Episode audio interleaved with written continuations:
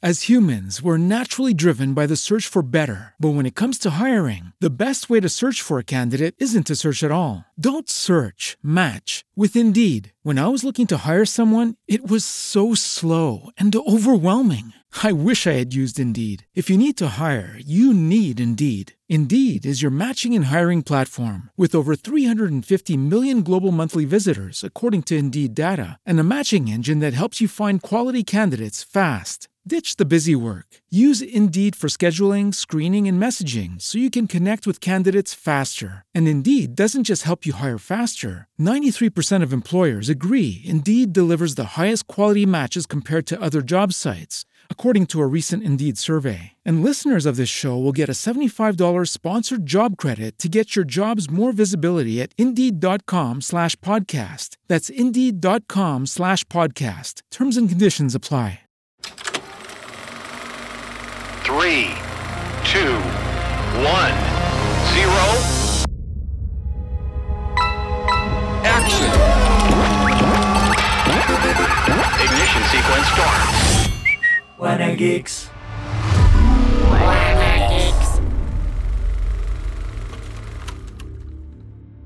El fútbol no es un juego, es magia. Estas son palabras de ni más ni menos que David Beckham, uno de los jugadores pues más emblemáticos de los últimos tiempos. No sabría decir si de los mejores o no. Eh, esto ya es, eh, lo platicaremos más adelante. Y iniciamos con esta frase porque ya empezó el Mundial de Fútbol, ¿no?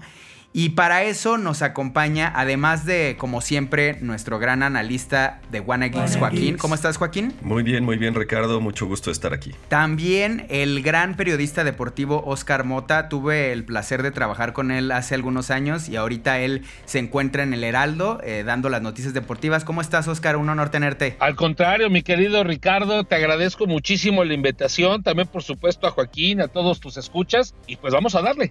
Y bueno, esto es Wanna Geeks y comenzamos. Antes de entrar de lleno, quiero eh, dar un poquito un contexto. Eh, este, este, es un mundial muy polémico, ¿no? Porque es en Qatar, el Mundial de Qatar 2022. Y es que este país es bastante complejo y bastante polémico por lo que representa y por la violación de los derechos humanos que se han establecido, eh, digamos, en este mundo actual y globalizado, eh, que bueno, se los pasan este, como muy por alto. Y entre, entre cosas que prohíben es la, la demostración de, de, homosexualidad, ¿no? Eh, digamos, la libertad de la mujer está súper coartada. O sea, es, es, una cosa ahí, este, un poquito o un mucho escalofriante. Y bueno, a ver, un contexto rapidísimo. Creo que de fútbol eh, no hace falta eh, eh, contextualizar tanto. O sea, es, es, es, yo creo que el deporte más famoso del mundo. Eh, este, este, el mundial inicia como por, el, por 1930. Y bueno, ¿Sí? desde ahí se hace cada cuatro años. Y bueno, ha sido casi ininterrumpido más que en la Segunda Guerra Mundial, ¿no? Que fue en 1942 y 1946. En esos años fueron los únicos que no se llevó a cabo el Mundial, pero desde ahí ya es un emblema del mundo y de la unión del mundo y se supone que de los derechos y de la libertad de expresión y todo esto. Por eso es un poco extraño. Eh, que esté en Qatar. Bueno, dicho este contexto, quisiera preguntarte, Oscar, ¿Cuál es tu opinión respecto a que el fútbol se haya convertido en un evento tan importante a nivel mundial? Es decir, eh, ¿qué, ¿qué, tiene? Yo, yo creo que, como dice Beckham, es más que un deporte, pero, pero quisiera escucharte, Oscar. Gracias, amigo. Y reitero nuevamente eh, el agradecimiento a la invitación y saludar a todos. Eh, espero que no le pongas tú como de esos pips, si de repente se me sale alguna peladez, pero pues entenderás que crecí en la Ciudad de México, entonces pues seguramente no, no lo, lo, lo, lo terminaré comentando. A ver, creo que hay varias cosas y voy a tratar de ser breve. Eh, eh, la frase que bien citas de parte de David Beckham es una de tantas que existen alrededor del fútbol. Yo me quedo con una a la cual se le atribuye a dos personas, pero yo me, me quiero quedar con eh, el ex técnico italiano Arrigo Sacchi, el cual decía que el fútbol es la cosa más importante de las cosas menos importantes. También se le atribuye a Jorge, a, a Jorge Valdano, que, que, fue campeón con la selección de Argentina y que actualmente es un analista top, porque además escribe libros y ve el fútbol desde una parte social, ¿no? Eh, Algo que a mí también me gusta mucho revisar.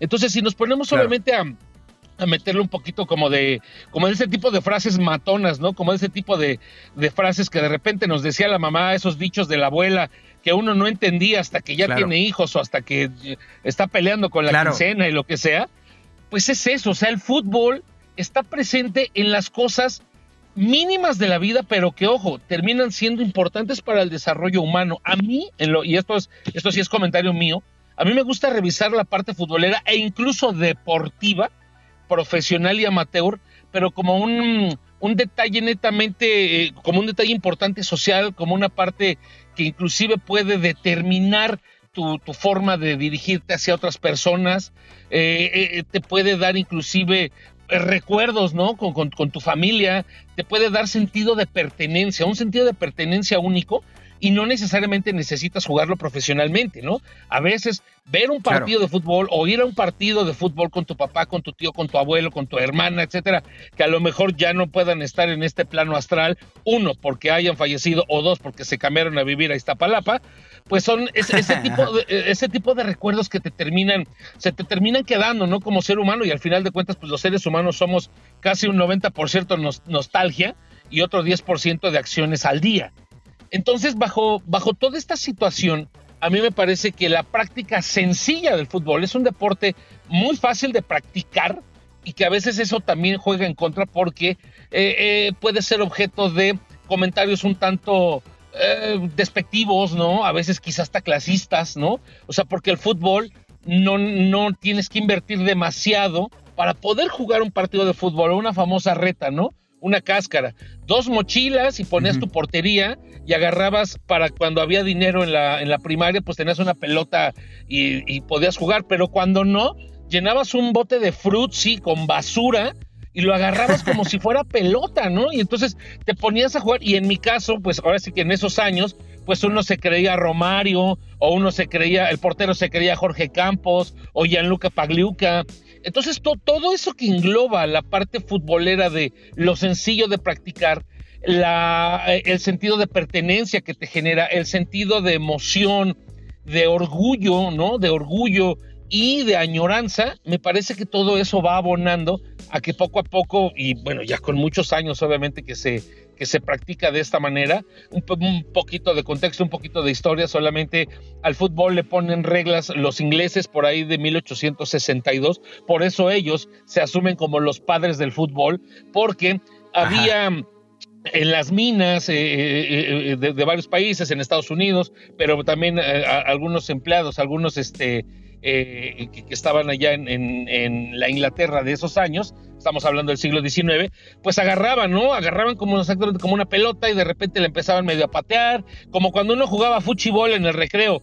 Pues cada quien le ponía las Sí, reglas claro. que quería y que si era un gol o no Sí. gol. Entonces, lo que hacen los ingleses se junta un determinado de pelados y dicen, a ver, vamos a ponerle reglas, vamos a, ponerle obviamente de qué se va a tratar, de qué se tratan los goles, de, de que la mano en el área es penal, o sea, ese tipo de cosas le, pon, le dan forma a un deporte y entonces nace la Asociación de Fútbol de Inglaterra, ¿no? Que es la más antigua del mundo, reitero, 1862-63. De ahí, pues bueno, viene toda una historia que podríamos revisar en otro, en otro momento, pero creo que también hay un punto importante con los Juegos Olímpicos de la era moderna. Los Juegos Olímpicos de la era moderna se reactivan en 1896 por el varón Pierre de Coubertin, francés, y entonces pues obviamente tratan de recuperar toda esta historia de antiguos deportes que se practicaban, ¿no? La lucha olímpica, el famoso maratón, este, y, algunos otros tantos que se fueron incorporando con deportes que no, obviamente no tenían los griegos en ese entonces. Y uno de ellos es el fútbol. No nace en el 86, pero sí en 1900. Y a partir de ahí, pues, eh, se empieza a masificar y se empieza, obviamente, a, a hacer del conocimiento que en varios países se está practicando fútbol. Es entonces que entre 1910 y 1920 surge la FIFA, ¿no? Esta famosa Federación de Fútbol Asociación, donde obviamente dice, pues Claro. este eh, deporte ya se juega en Inglaterra, se juega en México, se juega en, en Kuala Lumpur, etcétera, etcétera. Y entonces, insisto, parte de su crecimiento con los Juegos Olímpicos. Y aquí hay un, un detalle, y con esto concluyo un poquito para, para no aburrirlos. eh, en los Juegos Olímpicos de 1924 y 1928, antes de la primera Copa del Mundo, pues resulta campeón la selección uruguaya, los uruguayos, nuestros amigos uruguayos. Y entonces es en ese momento cuando entre el Comité Olímpico Internacional y la FIFA, pues eh, siempre, digamos, han ido de la mano. De hecho, si ustedes se dan cuenta, el, eh, año en el que se celebra eh, religiosamente el Mundial no se celebran los Juegos Olímpicos. No, no se pisan las agujetas, como decimos entre los cuates, porque es una alianza que tiene pues desde esos años, 1920, 1930, en esa década, y es entonces cuando FIFA decide hacer su propio campeonato mundial, porque antes el campeonato mundial era considerado el que se disputaba en los Juegos Olímpicos. Y de hecho, con esto concluyo un poquito eh, este contexto, Uruguay en este momento está peleando que esos campeonatos que ganó con su selección olímpica le sean avalados por FIFA como campeonatos reales. Al momento, Uruguay tiene dos campeonatos del mundo oficiales, que son 1930, que ganó en su casa, y 1950, el famoso maracanazo en Brasil. Entonces, un poquito de todo este contexto de, contexto de cómo se ha ido masificando el, eh, el deporte al momento. Qué interesante ver ya como la perspectiva micro, digamos, de los juegos en, en las calles o la macro de las asociaciones con otros grandes eh, sitios del deporte. Esto es, como muy importante, ¿no?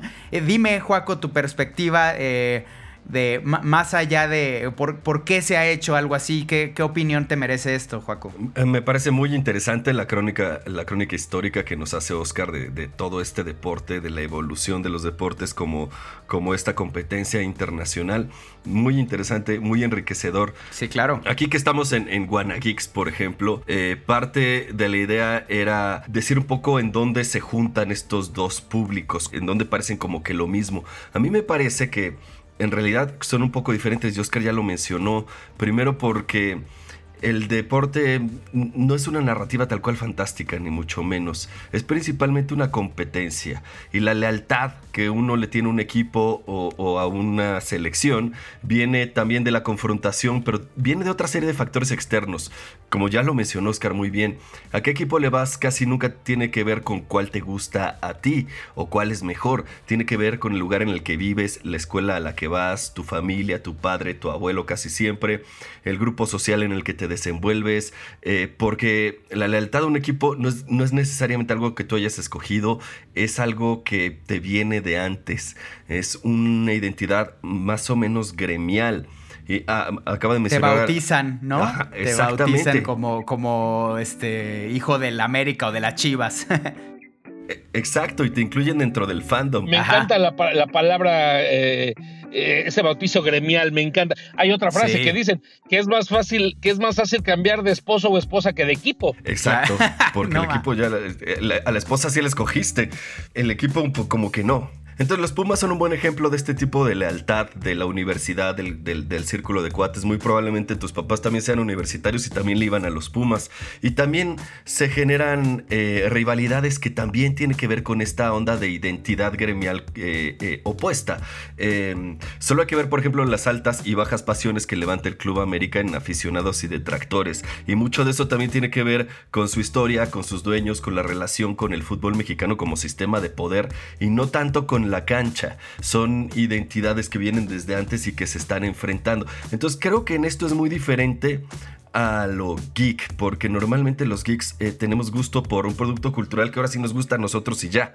No es, no viene como parte de nuestra identidad heredada, sino si es algo que escogemos. Entonces, aquí es, digamos, la primera diferencia que yo encuentro, aunque más adelante quizá relataré muchas de sus similitudes. Pero a mí me gustaría escuchar más a Oscar interesantísimo. A mí insisto, yo me voy a quedar mucho con esto de identidad gremial porque no podría estar más de acuerdo.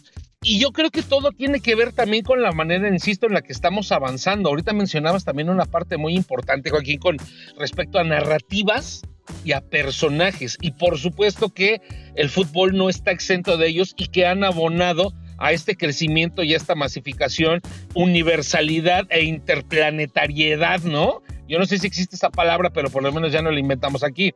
Eh, y uno de estos personajes tenemos que hablar de Pelé, ¿no? O sea, eh, ¿quién no ha escuchado el nombre de Pelé? No necesitas ser un doctor en, eh, un doctorado en fútbol, no necesitas pues saberte que es el único futbolista al momento en tener tres campeonatos mundiales, ¿no? pero Pelé, acaba de cumplir 80 años, por cierto, Pero Pelé, su historia nos cuenta que es un muchachito que nace y crece en estas famosas favelas eh, brasileñas que, si por ejemplo se masificaron y se popularizaron mucho por los reportajes que se hicieron mundialmente en Brasil 2014, pues imagínense cómo sería una favela en cuestión económica y de pobreza y demás, pues en 1950, ¿no? Entonces, la narrativa, y a, eso voy, me quedo con esa palabra, la historia de Pelé cuenta que en 1950, el, eh, Pelé nace eh, eh, por esa fecha, pues bueno, su papá era súper aficionado a Brasil y, este, y pierde este famoso maracanazo, que es una de las primeras grandes historias y una de las primeras grandes decepciones. Al fútbol y la política no los puede separar jamás, ¿no? 1934 y 38 es campeón Italia con la parte del fascismo, ¿no? Con la parte de Mussolini que metió ahí mano, como los Olímpicos del 36 con Hitler y demás, insisto, o sea, no, no los puede separar. Entonces la, historia cuenta que cuando Pelé tenía aproximadamente unos 5 eh, eh, o 6 años, 58, no, Pelé nació antes, en 1940 y tantos, porque él debuta en 1958 en el Mundial a los 17 años de edad. Entonces, él ya tenía aproximadamente 9 o 10 años cuando ve a su papá que genuinamente su papá sufre y llora y, es una verdadera tragedia nacional el hecho de que en un estadio que en ese entonces era el más grande del mundo, para 200 mil personas, se mandó a hacer exclusivamente para que Brasil fuera campeón del mundo. Para eso se hizo ese estadio. Y entonces llega una Uruguay muy combativa, pero pues que no tenía, digamos, como que los blasones que a pesar de que ya había sido campeón del mundo. Y entonces derrota sorpresivamente, ¿no? Con estos goles de Alci de Gilla y demás a, Brasil. Entonces es una tragedia nacional. Se habla, hay, hay cronistas que hablan que hubo suicidios en masa, que hubo, o sea, personas que de plano, no sé, apostaron todo lo que tenían en ese entonces, dejaron trabajos, dejaron familias, ah, Sí, claro. Y entonces dentro de estas tragedias, pues el padre de Pelé, él dice, pues yo lo veía llorando y yo vi que él tenía, pues, o sea, que estaba afectado. Y yo le prometí, papá, yo un día voy a ganar la Copa del Mundo para ti, para Brasil. Y dicen, pues obviamente, y, como dicen, y pues la historia, y lo, demás está dicho, ¿no? Debuta en 1958 en el Mundial de Suecia a los 17 años, debuta pues, siendo el más joven, haciendo golazos de, de, sombrerito, de tijera, etcétera, etcétera. Se convierte en campeón, le cumple la promesa a su padre. En 1962 en Chile vuelve a ser campeón, pese a que lo lesionan y no termina el campeonato, Pelé jugó en una etapa, en una época en la que no se marcaban, no había tarjetas amarillas y rojas. La cantidad de patadas que le pegaban a Pelé, o sea, bien fácil pudo haber sido la lucha libre, porque, insisto, lo, brutalizaban increíble. Y luego viene Inglaterra 66, y ojo, ¿por qué estoy revisando eh, eh, estas partes? Porque dentro de esta narrativa tenemos ya a Pelé y tenemos también algo que creo que lo van a entender muy bien la banda geek eh, entra un primer personaje, una primera mascota del Mundial. El Mundial sigue creciendo, el Mundial sigue teniendo estas historias y entonces llega a Inglaterra, como ya les había platicado, al lugar donde dicen, pues nosotros, nosotros somos los que lo, fabricamos, como no hemos sido campeones, ¿no? Y entonces surge el primer personaje, la primer mascota, el famoso León Willy, ¿no? El León Willy, y a partir de ahí pues han venido un montón de mascotas. Y creo que todo eso ha ayudado y ha abonado, insisto, porque ya entra dentro del fútbol, ya puede ser considerado también dentro de la cultura pop. Pelé era una superestrella y era parte de la cultura pop.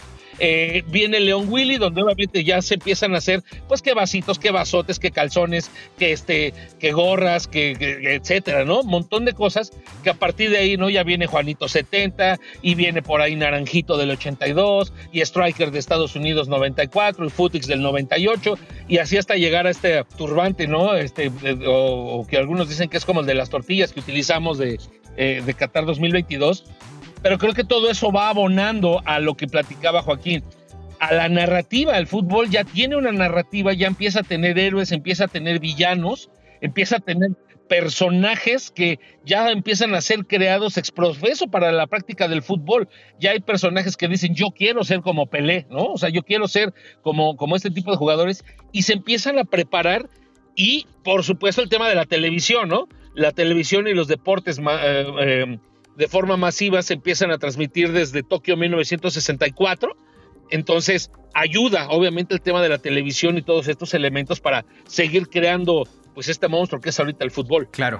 La, pregunta ahora es esta. A ver, hace algunos días la Jun eh, eh, tuiteó que sus hijos no son capaces de ver 90 minutos de partido ya, o sea, ya lo dejan a la mitad. Y él cuestionaba, ¿algo le está faltando al fútbol para convencer a las nuevas generaciones? ¿Tú qué opinas, Oscar? Definitivo, pero no creo que solamente sea el fútbol. La realidad es que todas las generaciones, y yo también me considero un tanto geek, ¿no? O un mucho, y a veces luego hasta en mi casa me dicen que somos demasiado ñoños, me lo dice mi esposa, a mis hijos les gusta y yo me quedo con ellos porque vemos todo tipo de películas. Y voy a utilizar una frase, por ejemplo, que le pasa a los Simpson, ¿no? Cuando, eh, cuando el abuelo Simpson, ¿no? Abraham, pues digamos, eh, es un adulto todavía no mayor y tiene a un joven Homero antes de que le entrara la chela y todo eso. Homero dice, eh, que yo, dice, yo voy a rockear por siempre, ¿no? Dice, voy a rockear forever, forever, forever. Y le dice a Abraham, dice, es que yo antes estaba en onda, pero la onda que ahora es onda me parece muy mala onda. Y te va a parecer a ti, ¿no? Y entonces, fíjense, ¿no? O sea, y, eso te lo da en un contexto de que pues, él lo estaba viviendo en los 70, cuando ese capítulo salió en los 90 y es casi el 2022 y me parece que todos los adultos estamos destinados, a usted también, señor Yaguaca, tú tienes, no sé, eres muy joven todavía, pero también... Yo, yo nací ayer. Pero, pero también vas a quedar fuera de onda en un momento, ¿eh? O sea, también, y, también y también Joaquín va a quedar fuera de onda, lamentablemente. Pero, pues es que eso ya es como una parte propia de, de, de, este, de, cómo va caminando el universo, de cómo se va desarrollando las tecnologías, la medicina, por supuesto la, la, comunicación, ¿no? Hablar específicamente de la comunicación y hablar de lo del Ayun. Eh, por ejemplo, la Ayun, él, él, es un inversor, tiene varias inversiones, tiene una empresa de café, pero además también tiene alguna empresa de esports, ¿no? Él se ha metido a los esports porque ha entendido que obviamente, pues la, pues la lana, la lana está allá, ¿no? es importantísimo hablar de los esports, no solamente pues de los juegos de rol o de los juegos este, de, shootings, ¿no? Sino los juegos, los juegos tipo FIFA, pues obviamente jalan muchísima gente y además muchísimos millones de dólares. Y ojo con los juegos, em, que, porque no solamente son, digamos, como que para, para mis hijos que están entre los 8 y 12 años, o para los jóvenes que están entre 10 y 20. Volvemos a lo de la nostalgia. ¿Se acuerdan que les platicaba hace rato? Ese tema de que el ser humano a veces es 90% nostalgia y 10% acción del día. Lo dijo muy bien Alex Lora, es la nostalgia del fin de siglo. Every day we rise. Challenging ourselves to work for what we believe in. At U.S. Border Patrol, protecting our borders is more than a job, it's a calling. Agents answer the call, working together to keep our country and communities safe. If you're ready for a new mission, join U.S. Border Patrol and go beyond. Learn more at cbp.gov/careers. As humans, we're naturally driven by the search for better. But when it comes to hiring, the best way to search for a candidate isn't to search at all. Don't search, match with Indeed. When I was looking to hire someone, it was so slow and overwhelming. I wish I had used Indeed. If you need to hire, you need Indeed. Indeed is your matching and hiring platform with over 350 million global monthly visitors, according to Indeed data, and a matching engine that helps you find quality candidates fast. Ditch the busy work. Use Indeed for scheduling, screening, and messaging so you can connect with candidates faster. And Indeed doesn't just help you hire faster. 93% of employers agree Indeed delivers the highest quality matches compared to other job sites, according to a recent Indeed survey. And listeners of this show will get a $75 sponsored job credit to get your jobs more visibility at Indeed.com slash podcast. That's Indeed.com slash podcast. Terms and conditions apply. Están los videojuegos que te empiezan a recordar esos momentos, no sé, de tu infancia, de tu juventud. Y por ejemplo está el tema de los juegos de fútbol, ¿no? Estos eh, International Superstar Soccer o los juegos que jugabas de maquinitas o el primer FIFA, el primer FIFA del famoso PS1, que además fue el primero que tuvo una... Mm, un soundtrack fantástico, ¿no? Andaba creo que por ahí Moby y andaba por ahí creo que Blur y un montón de bandas que son cosas que, no, que no se habían hecho en ese momento. ¿A qué voy? En ese momento son situaciones que fueron disruptivas y ahora estamos enfrentando otro tipo de situaciones también disruptivas y que genuinamente pues eh, tienen que no atacarse, pero me parece que tienen que adaptarse con mejores eh, con mejores narrativas, ¿no? Con mejores conceptos, sin, sin eh, trastocar a veces la esencia urgente de los deportes. No solo le pasa al fútbol, al, al béisbol en Estados Unidos la gran, que obviamente eh, el béisbol y, rápidamente, ¿no? Eh, eh, era el rey de los, bueno, le llaman el rey de los deportes y era el más seguido en los Estados Unidos, pero perdió muchísima audiencia con la NFL, con el fútbol americano, a partir de la década de los 50 y de los 60, ¿no? Gracias a la televisión, gracias al partido que jugaban este, el equipo de los gigantes de Nueva York y demás. Y entonces, el béisbol, en la actualidad, les doy un dato, en el 2022, la Serie Mundial que acaban de ganar los Astros de Houston a los Phillies de Filadelfia, registró un promedio, o se juega obviamente a series, ¿no? Que gane este, cuatro de siete partidos, y el partido en el que se coronaron los Astros de Houston registró en Estados Unidos una audiencia de 12.5 millones de personas. Pues uno dirá, pues es un cabronazo. Bueno, sí, es mucho, pero pues es en un país donde básicamente la audiencia está por encima de los 100, 200 millones de televidentes, solo de televisión, sin contar obviamente las redes sociales. Bueno, un partido hasta ahorita, cuando estamos grabando esto, partido de eh, los Green Bay Packers contra el equipo de Dallas Cowboys de esta temporada de la NFL registró 29.5 millones de televidentes. O sea, el, béisbol está también siendo golpeado fuertemente por esta parte, por esta eh, eh, eh, temática, ¿no? Claro. De que los jóvenes ya no pueden mantenerse más de 5 o 10 minutos viendo un solo partido, como dice el Ayun. Y el béisbol te puede durar dos horas, tres horas o hasta seis o siete horas. Qué interesante lo que dices, Oscar, porque sí, exactamente, ahora que empiezas a nombrar eh, los videojuegos, el International Superstar Soccer con el Super Nintendo y todo esto, eh, esto es otro de los grandes puntos, ¿no? Eh, el fútbol trasciende a la cancha, ¿no? ¿Y a qué me refiero? Lo trasciende en las caricaturas, en el videojuego. Y antes de entrar al podcast, justamente Joaquín estaba hablando eh, de cómo Supercampeones permea de forma sustancial en la cultura, ¿no? Y bueno, quisiera, Cuaco, que nos hablaras de esto, cómo la, el fútbol trasciende la cancha misma y toma otras formas que nos ayudan a poder adquirir el fútbol. Platícanos tantito de esto, Juaco. Una cosa muy importante que hay que saber de este tipo de deportes de conjunto, así como los conocemos hoy en día, es que desde su inicio tienen el propósito de crear una identidad territorial acorde al modelo de Estado-nación y moldear un tipo de ciudadano, particularmente de hombre ciudadano, eh, a, la visión de esta nueva nación que se está formando, que es más o menos algo que vimos cuando hablamos de Pinocho. Eh, por ejemplo, en Guadalajara es muy, muy, muy claro esto, pero con las elecciones nacionales se nota muchísimo. Y este es parte del esfuerzo de las nuevas naciones de crear un etos. Eh, y esto por supuesto vino de la mano de la educación pública, porque el ambiente deportivo, la cuna de los nuevos atletas, siempre está íntimamente relacionada con el colegio, quien es promueve en realidad el deporte en la escuela y, cierto vínculo. También hablamos de los Pumas en ese sentido. Eh, ese fue como en los inicios de los que hablaba Oscar, en los 30 o antes, fue el vehículo principal de nacionalización de las conciencias de los jóvenes. Y no solo eso, sino que también, y hablando de los personajes de los que hablaba Oscar, esta idea de nación se hablaba mucho entonces de la raza, pero no es la raza en el sentido étnico del que hablamos hoy, sino como eh, por mi raza hablará el espíritu, es decir, se crea este mito de la raza de bronce que engloba a todos los mexicanos independientemente de su origen étnico. Y esta idea del deporte de incluir a ciertos personajes, hablamos de Pelé, pero también podemos meter a Maradona y a otros cuantos que vienen de diferentes orígenes, que digamos no es el capitalino más europeizado, eh, es parte de esta narrativa nacionalista de que todo el mundo se sienta parte y que todo el mundo puede ser el héroe nacional dentro de la cancha.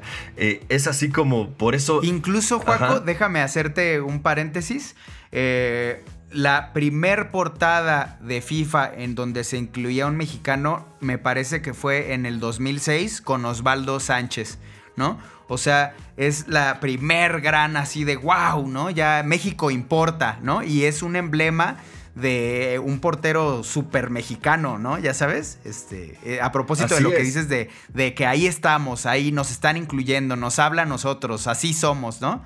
Adelante. Y es que Y es que es un gran embajador también por el otro lado. Me decía alguien por ahí que nadie en el mundo sabría nada sobre Argentina si no fuera por la Copa del Mundo, y donde son muy destacados. y, y esto, era, y esto se decía en ese momento, ¿no? Eh, decían, el, el, deporte además, dentro de la escuela el deporte se dirigía a los que ellos llamaban el fuerte, los que menos necesitaban el ejercicio y que podían ponerse, digamos, a competir a nivel nacional e internacional. La gimnasia a todos, especialmente a los débiles, decían, que son la mayoría de la generación actual y quienes más necesitan el mejoramiento corporal. Ellos tenían esta idea de que los pueblos civilizados que descuidan su, la cultura del cuerpo, así decían ellos, arrastran consigo como pesada carga la degeneración física de la raza.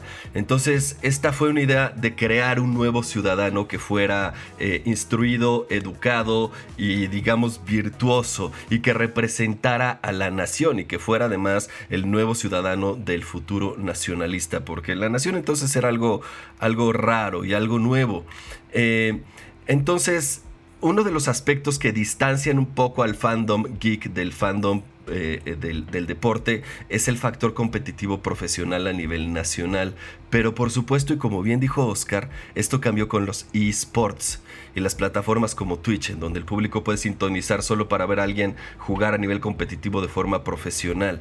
El eSport, y ya lo habíamos comentado cuando hablamos de, League of Legends, eh, tiene en realidad su gran auge cuando Corea del Sur como nación empezó a organizar y patrocinar Pro Gaming, legislando para que cada vez obtengan más espacios, que se considere como una aspiración y una carrera viable e incluso irrumpiendo el campo escolar con talleres y torneos dedicados eh, y esto fue parte importante de esta transición en donde digamos el, lo geek se sube a la arena del deporte profesional y se comienza, eh, se dice por ahí, es el nuevo deporte más importante de América, dicen los americanos.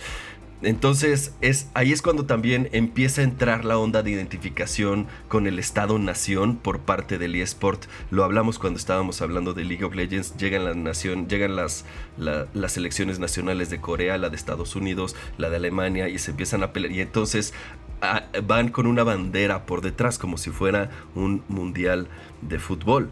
Y creo que ahí es donde se empieza también a borrar un poquito la, eh, la, línea, aunque sigue siendo el deporte, digamos, el campo de sentido en donde hay más cultura del cuerpo, donde además a mi parecer, si ustedes han jugado deporte de conjunto, surge una especie de comunicación no verbal que yo creo que solo surge ahí, en la cacería y en la guerra. A veces los deportes son simuladores de guerra y crean esta, esta comunicación grupal que no es tan común y que creo que además genera cierto tipo de endorfinas, pero tienes que estar ahí jugándolo para saberlo. Como fandom, es donde yo creo que hay muchas más eh, empalmes entre lo geek y entre el deporte. Y ahí es donde se nota muchísimo, no nada más, a veces por ejemplo el amor a la camiseta. En mis tiempos era mal visto tener una camiseta de Superman, era como vergonzoso. Y ahora es normalizado. Eh, sin embargo, los fans del deporte llevan nos llevan la delantera desde hace muchos años en este departamento. No solo llevan una camiseta de un equipo con sus logotipos, sino que a veces es la camiseta de un jugador con su nombre y su número. Es un gusto muy específico y extrañamente público y normal. Y nadie les da carrilla nunca por eso, pero sí, es una especie de identificación. Yo creo que ahí nos parecemos mucho. Pero ahora, es la camiseta es en realidad fácil de comprar y no se desvía mucho de las formas socialmente aceptadas. Pero el cosplay es otra bestia completamente diferente. Desde el body paint hasta elaborados disfraces que van de pelucas, penachos. Eh, he visto trajes de vikingos, de tigres, de minotauros, de diablos, de águilas. Eh, ayer vi un Darth Vader con, con los colores de los broncos de Denver. Eh, las calaveras también son muy comunes. Tú vas al estadio y es probable que te encuentres a uno de estos personajes eh, estrambóticos. Eh, y hubo una época, si no recuerdan, en, a principios de los 90, en donde toda la chaviza tenía un disfraz de Jorge Campos, el portero arlequín. Entonces, creo que también ahí se empalman los fandoms, el, el, de los geeks y el del deporte, en el cosplay y en el tipo como de indumentaria también en este tipo de eventos como pues eh, los, los, no nada más el estadio, que ahora ya también nos subimos ahí con el eSport, sino también las convenciones. Eh, puedes encontrar a, gente que tiene esta identificación que repito no es gremial con los, con los nerds, pero si tú vas disfrazado de un, de un Power Ranger verde que en paz descanse y encuentras a otros dos, pues como que estás medio obligado a tomarte una foto con ellos, ¿no? Aunque no los conozcas. Eh, son un equipo espontáneo que se forma ahí nada más basado en lo que a los tres les gusta de manera un poquito demasiado intensa. Eh, la intensidad es, en realidad lo que define al geek, desde irse a las mayores minuciedades del, del deporte, en este caso, eh, quién tiene la mayor estadística, cuáles son las historias de los equipos, eh, cuáles son en realidad las condiciones en las cuales se enfrentan y que alguien muy fan del deporte te puede decir todo eso, algo que no puedes saber nada más de ver un partido ocasionalmente y te va a faltar toda esa capital cultural, que de repente, pues un fan del, del fútbol si tiene y que recibe ciertas endorfinas de saber a lo que se están refiriendo como quien reconoce un superhéroe en una película de Marvel. Creo que ahí también se parecen muchísimo, es lo que se llama el capital cultural, especialmente en deportes como el béisbol, como el americano, y es que en esta atención a los hechos, las fechas y las estadísticas entra un nuevo factor que empezó quizá por ahí de 1890 y tantos, 96 me parece, con la primera tarjeta de béisbol que se pintó en Estados Unidos. Y el negocio de las tarjetas ha crecido muchísimo. Em, Primero fueron nada más las tarjetas con un jugador famoso, después empezaron a incluirse las estadísticas y después se convirtió en un asunto como de colección para llegar a una época más o menos entre los 80s y los 90s, que incluso es la época en la que es, es la época negra del cómic también, en donde surgen los especuladores y los coleccionistas, en donde un solo número o una sola tarjeta puede valer millones de dólares. Este es el caso, por ejemplo, con Panini. Panini, tres hermanos lo fundaron en 1961 y casi inmediato obtuvieron los derechos de la FIFA para imprimir tarjetas de jugadores, pero su éxito explotó en el Mundial de 1970 de México y se volvieron un éxito local en Italia, lo cual impulsó a la empresa para convertirse en el gigante internacional que es hoy en día. Eh, Conozco muchas personas y de hecho es raro el que no que tenga un álbum Panini el día de hoy. El modelo de negocios es que para llenarlo tienes que comprar varias veces la misma estampa repetida. Se basa en este modelo que llaman escasez artificial. Hay un par de estampas que son imposibles de conseguir y para tener más probabilidades de conseguir esa estampa tienes que comprar un montón de repetidas que eh, deliberadamente son tirajes más cortos y lo que las hace más valiosas y más codiciadas. Cada torneo del, FIFA, el, precio del sobre de estampas sube radicalmente. Empezó con 230 eh, huecos para llenar, hoy tiene 670, pero cualquiera que sabe sobre esto sabe que va a tener más de 3.000 cromos repetidos en las manos antes de llenar unas tres cuartas partes del álbum. Eh, algunos países han llamado a los editores de Panini para quejarse por la escasez artificial.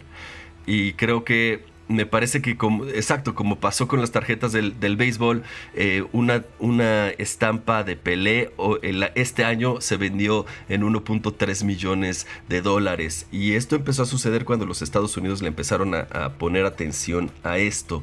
Y, y, comenzó ahora una nueva etapa de especulación y de coleccionismo. Porque antes era nada más juntarlo por juntarlo. Ahora ya es como un mercado aparte. Wow. Ok, ya un poco lo empezaste a tocar, ¿no? Pero ya el fútbol saltó, ¿no? Ahora el fútbol es una caricatura, ahora el fútbol es Pro Evolution o FIFA, o ahora el fútbol es un sitio de apuestas, o los supercampeones, o no, incluso el partido de Japón contra Alemania que ganó Japón, por cierto, este, ya no sé si sorpresivamente, porque Alemania ya anda fatal, pero, mm, o sea, el, portero de Japón salió con los guantes de Benji Price, ¿no? Eh, es decir, ya el fútbol se autoalimenta de, él mismo fuera de él mismo. ¿Sí, me explico? Entonces, eh, ¿qué hay con esto, Juaco? O sea, ¿qué onda con este fenómeno, no? Es muy interesante lo que dices. Eh, efectivamente, el fútbol es un juego de rol, son videojuegos, eh, son caricaturas, pero también existe, eh, existe, esta cosa más en americano que se llama fantasy football. No sé si, si saben qué es. Es lo más parecido a un juego de rol que existe en el mundo del deporte. Es súper geek. Pero bueno, eh, hablando de lo, que nos, de lo que nos interesa un poquito más en este sentido, el miércoles pasado, en la mañana, hubo un partido histórico entre Alemania y Japón. Que empezó con una ventaja de un gol para Alemania, que por cierto metió de penal. pero Hubo un momento en el que el arquero de la selección japonesa estaba parando consecutivamente varios tiros a gol de parte de los alemanes y finalmente la grandeza del espíritu se impuso sobre la escuadra alemana, una de las más importantes del mundo, y Japón le ganó 2 a 1 a Alemania en la Copa del Mundo, lo cual, si ustedes saben un poco sobre mundiales, es, es extraordinario. Es épico. Y ahora mírenme la cara y díganme que esto no es una narrativa sacada directita de un anime. Y de hecho, me parece que es un episodio de Capitán Subatsa que habla de lo mismo. Pero bueno, las coincidencias no terminan ahí. Capitán Subatsa o Supercampeones fue una serie de anime de 1981 que, como otras tantas, está centrada en el deporte. Es todo un género en el anime. Esta serie fue un hit en, Japón y en todos los países que juegan soccer. Eh, y cuenta la historia de Subatsa, Oliver Atom en México, quien sueña con ser un gran goleador que lleve a la selección japonesa a ganar la Copa del Mundo y lo hace. Eh, es una predicción simpsoniana. Eh, de la selección japonesa que primero derrota a Alemania y después derrota a Brasil en la final. Eh, es muy curioso porque gracias a la popularidad de este anime se creó la Juniors League en Japón. Eh, eh, esto fue, te digo, a principios, a finales del siglo pasado. Muchos nos reímos en su momento de la fantasía nacionalista de ganar la Copa del Mundo en ese momento, pero hoy ya no parece tan descabellado. Eh, de alguna forma hay una profecía autocumplida en este, en este anime. este año el, año que, que, corre, la selección japonesa llega a la Copa del Mundo de Qatar con un impulso cultural poco común algunos meses antes del estreno de eh, antes de Qatar se estrenó el anime Blue Lock que es como Supercampeones. Relata el tour de force de un equipo japonés para ganar la Copa del Mundo. Supercampeones fue quien abrió la puerta a Japón para el deporte eh, eh, del balompié. fue en realidad gracias a Supercampeones que se introdujo el gusto al fútbol soccer dentro de la juventud japonesa en su momento hasta llegar a una selección nacional y hasta donde están ahorita. Para este año el creador de la serie de Blue Lock, la nueva serie de anime de sobre soccer, Yasuke Nomura, fue contratado para diseñar el uniforme de la selección japonesa. Es una camiseta azul con motivos de origami y un short blanco, muy similar a la que usaron en Alemania en 2006, pero que en esta ocasión se ve sospechosamente igual al uniforme de los protagonistas de su anime, y esto no es casualidad, porque Blue Lock es uno de los animes más populares del momento, y al puro estilo japonés, eh, enmarca al soccer en este relato épico, con atención al detalle, bullet time, lecciones de vida. Eh, dice, un delantero que se atraganta frente a la portería simplemente no tiene lo que se necesita para hacerlo, dice el héroe Shoei Baro, el héroe, el protagonista del anime. Es decir, no nada más trae, hace presentar el, soccer como algo épico, sino que trae lecciones de vida muy a las supercampeones y de alguna manera te está entrenando como juventud, como niño, a que te guste el fútbol.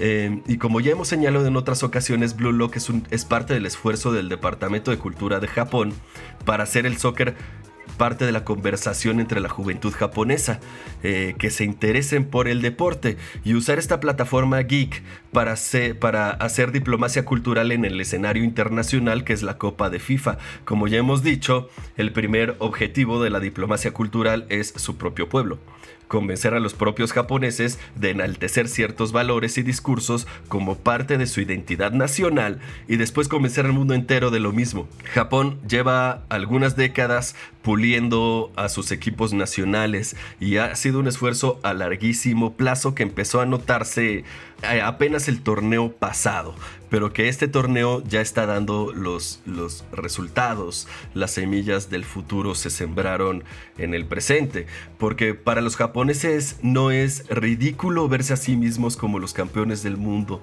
porque desde hace décadas ya vieron esa posibilidad tan lejana, porque se contaron esa historia del capitán Subatsu Barça ganando la Copa del Mundo. Un relato épico de la Copa FIFA en la que ellos son los campeones. Ya se lo dijeron a sí mismos. Eh, en su imaginario. Y si lo puedes imaginar, no es imposible. Todo invento, todo logro nace primero en el ensueño. Y este es un esfuerzo cultural de Japón que cambió las percepciones y que tiene el poder de cambiar la realidad por lo mismo. Wow. Es así de importante. Y también es muy admirable. Es, maravilloso lo que dice ese Juaco. Maravilloso. Y, incluso déjate, hago un paréntesis. Eh, hay, un momento en, Inception, esta película de Christopher Nolan, donde ya ven que la trama es que están en sueños, ¿no? Para no irnos a, complejidades argumentales o, y, y, entonces están combatiendo contra terroristas de sueños y están disparándose, ¿no? Y de repente, ¡pras! Aparece un bazucazo y explota todo el edificio y voltean y el protagonista que interpreta a Tom Hardy les dice, no tengan miedo de soñar en grande, ¿no? y es un poco la sugerencia y, lo que estás diciendo de Japón, de que ellos no tienen miedo de soñar en grande, ¿no? Y luego, eh, a lo mejor tú te puedes reír o yo me puedo reír, pero como tú dices, cada vez es más evidente el dominio que tiene Japón en el fútbol y en un lapso de tiempo de nada, ¿eh? Hace 20 años eran pues puras risas y ahorita pues ya le pueden ganar a Alemania remontándolos en un mundial. O sea, y este es el efecto de, las cosas pop o geek eh, en el autoconsumo y la motivación, ¿no? Es, a mí me parece hermoso, pues. A mí también, y me parece épico y, te dice lo importante que son las narrativas, el tener esta narrativa heroica y atreverse a imaginarse un logro, porque si te lo imaginas, eh, no es tan difícil de lograrlo, es una posibilidad que ya existe en tu cabeza. Y hablando de estos personajes, pues existen por supuesto Pelé y, Maradona, que son los niños de barrio que empezaron desde abajo y con gran talento y gran esfuerzo lograron representar a toda su nación y llevarlos no solo al escenario mundial, sino a dominar el escenario mundial. Eh, y también eh, sobre la educación, es decir, estos modelos de a seguir estos héroes nacionales que nos vamos creando pueden moldear generaciones futuras. En los 90 Michael Jordan fue protagonista de videojuegos, películas de animación, pero sobre todo mascotas de caja de cereales, es decir, estaban las cajas de cereales. Y esto es muy importante. La figura del profesional que más domine en estos medios va a ser la aspiración de la generación futura. Cuando Neil Armstrong salía en la televisión, los niños querían ser astronautas, y fue en los siguientes años el boom del estudiante de ciencias. Cuando Michael Jordan salía en las cajas de cereal, fue, eh, fue, todos querían ser basquetbolistas. E incluso hubo como que un boom de la cultura afro, pero con esta, con este tono de básquetbol, las camisetas grandes, los tenis Jordan, cosas así. Eh, también a quién queremos encumbrar, quién queremos que sea eh, el ídolo de la próxima generación. Y efectivamente se crean héroes y villanos. Es muy triste, por ejemplo, la historia de Matías Sidelar. Era seleccionado de fútbol austriaco y cuando el Tercer Reich le pidió que jugara para ellos y se negó muy abiertamente y habló en contra de ellos. Después apareció muerto en su, en su departamento y dicen que fue el tercer Reich. Porque para este tipo de naciones es muy importante saltar a la arena internacional, lo que ya dije de Argentina, pero también sucede en España, sucede en Brasil, en donde el fútbol es un gran embajador y tiene embajadores que son los jugadores, que son embajadores para el mundo, pero también para sus propias naciones. Eh, están diciéndole algo a su juventud y a su generaciones futuras. Wow, es, hermoso. Y, con esto pasamos a los datos curiosos y luego ya las conclusiones. Pero antes, eh, permítanme enviar a un corte comercial y ahora regresamos a Wanna Geeks. Every day, we rise, challenging ourselves to work for what we believe in. At U.S. Border Patrol, protecting our borders is more than a job, it's a calling. Agents answer the call, working together to keep our country and communities safe. If you're ready for a new mission, join U.S. Border Patrol and go beyond. Learn more at cbp.gov/careers. Bueno, pues estamos de vuelta eh, directo a los datos curiosos y sin más preámbulo comienzo. A ver, el autor del primer gol de un mundial de fútbol fue el francés Lucien Laurent. Eh, fue uno, de los dos partidos inaugurales del Mundial de Uruguay 1930 que se disputaron el 13 de julio Concretamente fue Francia y México en el estadio Positos. Así que México está involucrado en la historia del fútbol hasta el tuétano, ¿no? Otro dato curioso es que, de nuevo con un francés, ostenta el récord de goles marcados en una única edición del Mundial de Fútbol. Joss Fontaine anotó 13 veces en 6 partidos en Suecia de 1958. Y bueno, el último dato, Suiza y Austria se enfrentaron en cuartos de final del Mundial de Suiza de 1954 a priori no sería un partido a destacar si no fuera porque en él se marcaron 12 goles, 7 para Austria y 5 para los anfitriones, el mayor número de goles visto hasta ahora en un único partido del Mundial. Bueno, dichos los datos, ahora vamos con las conclusiones. Empezamos contigo, Juaco. Creo que hay una lección muy importante de todo esto que puede aprender México eh, y que es a relatarse a sí mismo. El fútbol no es, es mucho más que un negocio y mucho más que un espectáculo. Es un relato nacional y es un relato popular y es algo que va a vivir para las generaciones y que además es un embajador. Es también una forma en la que nos presentamos ante el mundo y tenemos que empezar a contarnos estos relatos épicos, estos relatos heroicos en donde nosotros somos los protagonistas y podemos conquistar cualquier adversidad y no hay enemigo demasiado grande, no hay nada, ningún obstáculo que no podamos vencer. Y creo que cuando nos empecemos a contar estos relatos, por ridículos que suenan en el principio, podemos hacerlos realidad, podemos imaginarnos una, un mundo diferente en donde nosotros somos los campeones. ¡Wow! Qué, qué, qué padre conclusión! Ahora vamos contigo, Oscar. Como modo de conclusión, tenemos que invocar nuevas narrativas a través del entendimiento de lo que nos está pasando, ¿no? Y de lo que está, de lo que están viendo los jóvenes ahorita, de lo que ellos consideran importante, ¿no? Tenemos que entender qué consideran ellos importante, por qué lo consideran importante. Y yo, por ejemplo, ah, también me dedico a la parte de, de realizar estrategia para redes sociales, principalmente deportiva, ¿no? Pero le entramos también a otro. Y yo de lo que hago mucho en el benchmarking, yo no tengo miedo de poder emplear cosas que a lo mejor yo vi que utilizó un restaurante y lo puedo emplear para, o sea, lo, le trato de ponerle coco, de ponerle creatividad, de ponerle eh, algo que nos deje eh, algún mensaje importante y que funcione a mi comunidad deportiva que estoy utilizando. Y creo que eso es algo que se tiene que hacer ahorita. Con los deportes, ver la manera en la que se pueden incorporar las nuevas tecnologías, lo que son obviamente Twitch, lo que es obviamente TikTok, porque ahorita muchos periodistas o muchos comunicadores de más de 30 años les da hueva meterse a TikTok porque dicen, ay, eso es de chavos, mi rey, eso es lo que tienes que hacer ahorita, porque además ahí te, van a te van a poner, te pone un reto importante a cómo vas a comunicar, a cómo vas a explicar, a cómo vas a analizar. Y el deporte tiene que entrar también en esa dinámica. Luis Enrique, el técnico de la selección española de este Mundial de Qatar que inició ganando 7 a 0 contra Costa Rica, está haciendo algo increíble, disruptivo que me parece que abona mucho a, esta conclusión y a lo que dice la Jun, y creo que por ahí va esta situación y hacia donde yo me quiero referir. Luis Enrique está llevando a la tercera selección más joven de todo el Mundial, con un promedio de 22 años, y de entre ellos, nueve jugadores son menores de 22 años. ¿No? Entre ellos está Gaby, que, que inclusive le acaba de ganar el récord a Pelé como jugador más joven en un mundial.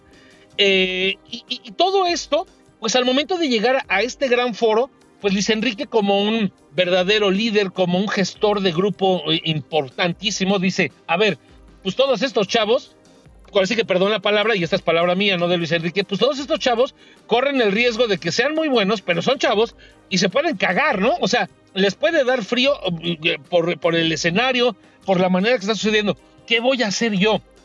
Y lo que hizo Luis Enrique es, se sacó un canal de Twitch y dice, a ver, la prensa me inventa cosas y, a ver, si me van a querer inventar cosas, entonces que sea justo lo que yo voy a decir. Y me voy a volver streamer. Y eso lo dijo dos días antes de que iniciara la Copa del Mundo. ¿Qué es lo que hizo? Jaló toda la atención que pudiera haber para sus futbolistas jóvenes y se la llevó hacia él.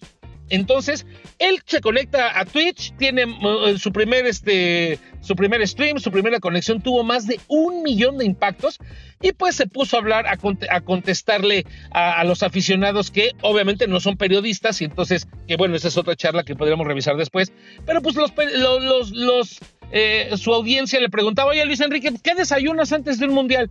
Ah, no, pues me, no sé, un jugo y unos huevos y no sé qué. O sea, le hacían preguntas, no, o sea, le hacían preguntas, digamos, como que tan comunes, tan terrenales, que ojo, el periodismo puede aprender de ahí, pero que obviamente faltaban un poco de análisis. Y esto es lo que están teniendo ahorita los, eh, los eh, actores deportivos que prefieren este tipo de reuniones con streamers, con youtubers, porque bueno, están obviamente para charlar, no están para analizar o para ser cuestionados. Pero bueno, insisto, creo que esa es otra, otra plática, ¿no? Para otro momento. Con lo que yo me quedo es con este hecho que hizo Luis Enrique, este hecho disruptivo, en el que él como técnico, y que muchos decían, güey, es que tienes que estar al pendiente de tu selección, ¿cómo te vas a poner a perder el tiempo en redes sociales? Sí, papi, toma. Me puse a ser streamer y puse a mi selección a ganarle 7 a 0 es una de las goleadas máximas, no es la máxima, por ahí está un 10 a 1 de Hungría en 1982, pero insisto, le quita presión y además, insisto, se vuelve un actor de liderazgo y de encajar con la chaviza, ¿no? Como dicen por ahí. Qué gran conclusión, Oscar, muy vasta, muy sólida y para, para hacernos pensar.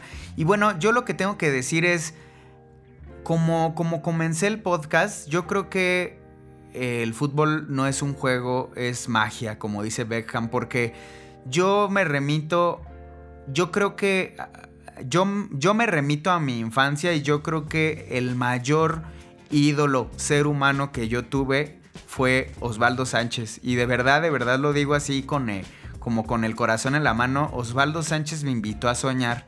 Osvaldo Sánchez me hizo darme cuenta que todo era posible, porque aparte Osvaldo Sánchez no era un niño privilegiado, era un niño que lo encontraron en las canchas, así como Carlos Salcido, que él era así de yo me la rifé bien grande, creo que como a los 18 años lo vieron. Y esas narrativas nos hacen darnos cuenta que todo es posible. Y por eso creo que efectivamente el fútbol es más que un juego, es magia. Y pues nada, aquí estamos hablando de fútbol, aquí estamos emocionándonos.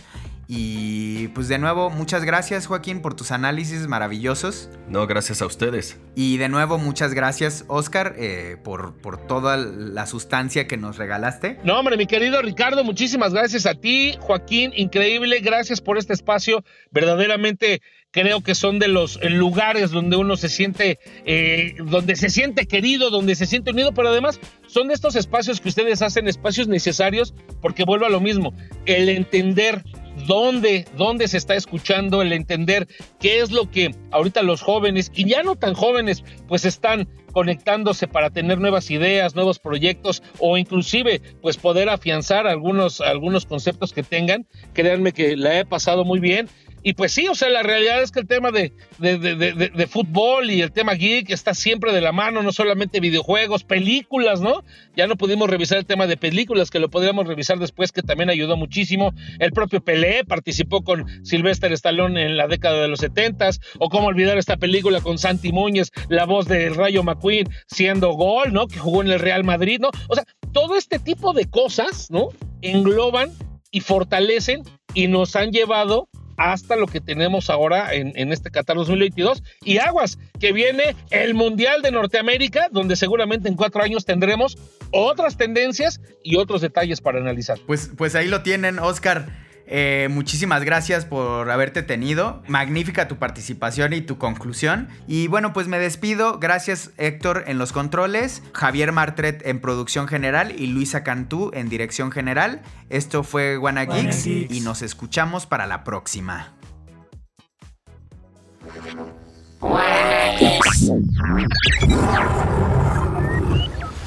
Suscríbete a Wanna Geeks, una producción original de Audiocentro con la participación de Ricardo Yaguaca y Joaquín Ortega. Edición Héctor Mondragón. Producción Javier Martret. Dirección General Luisa Cantú. Audiocentro.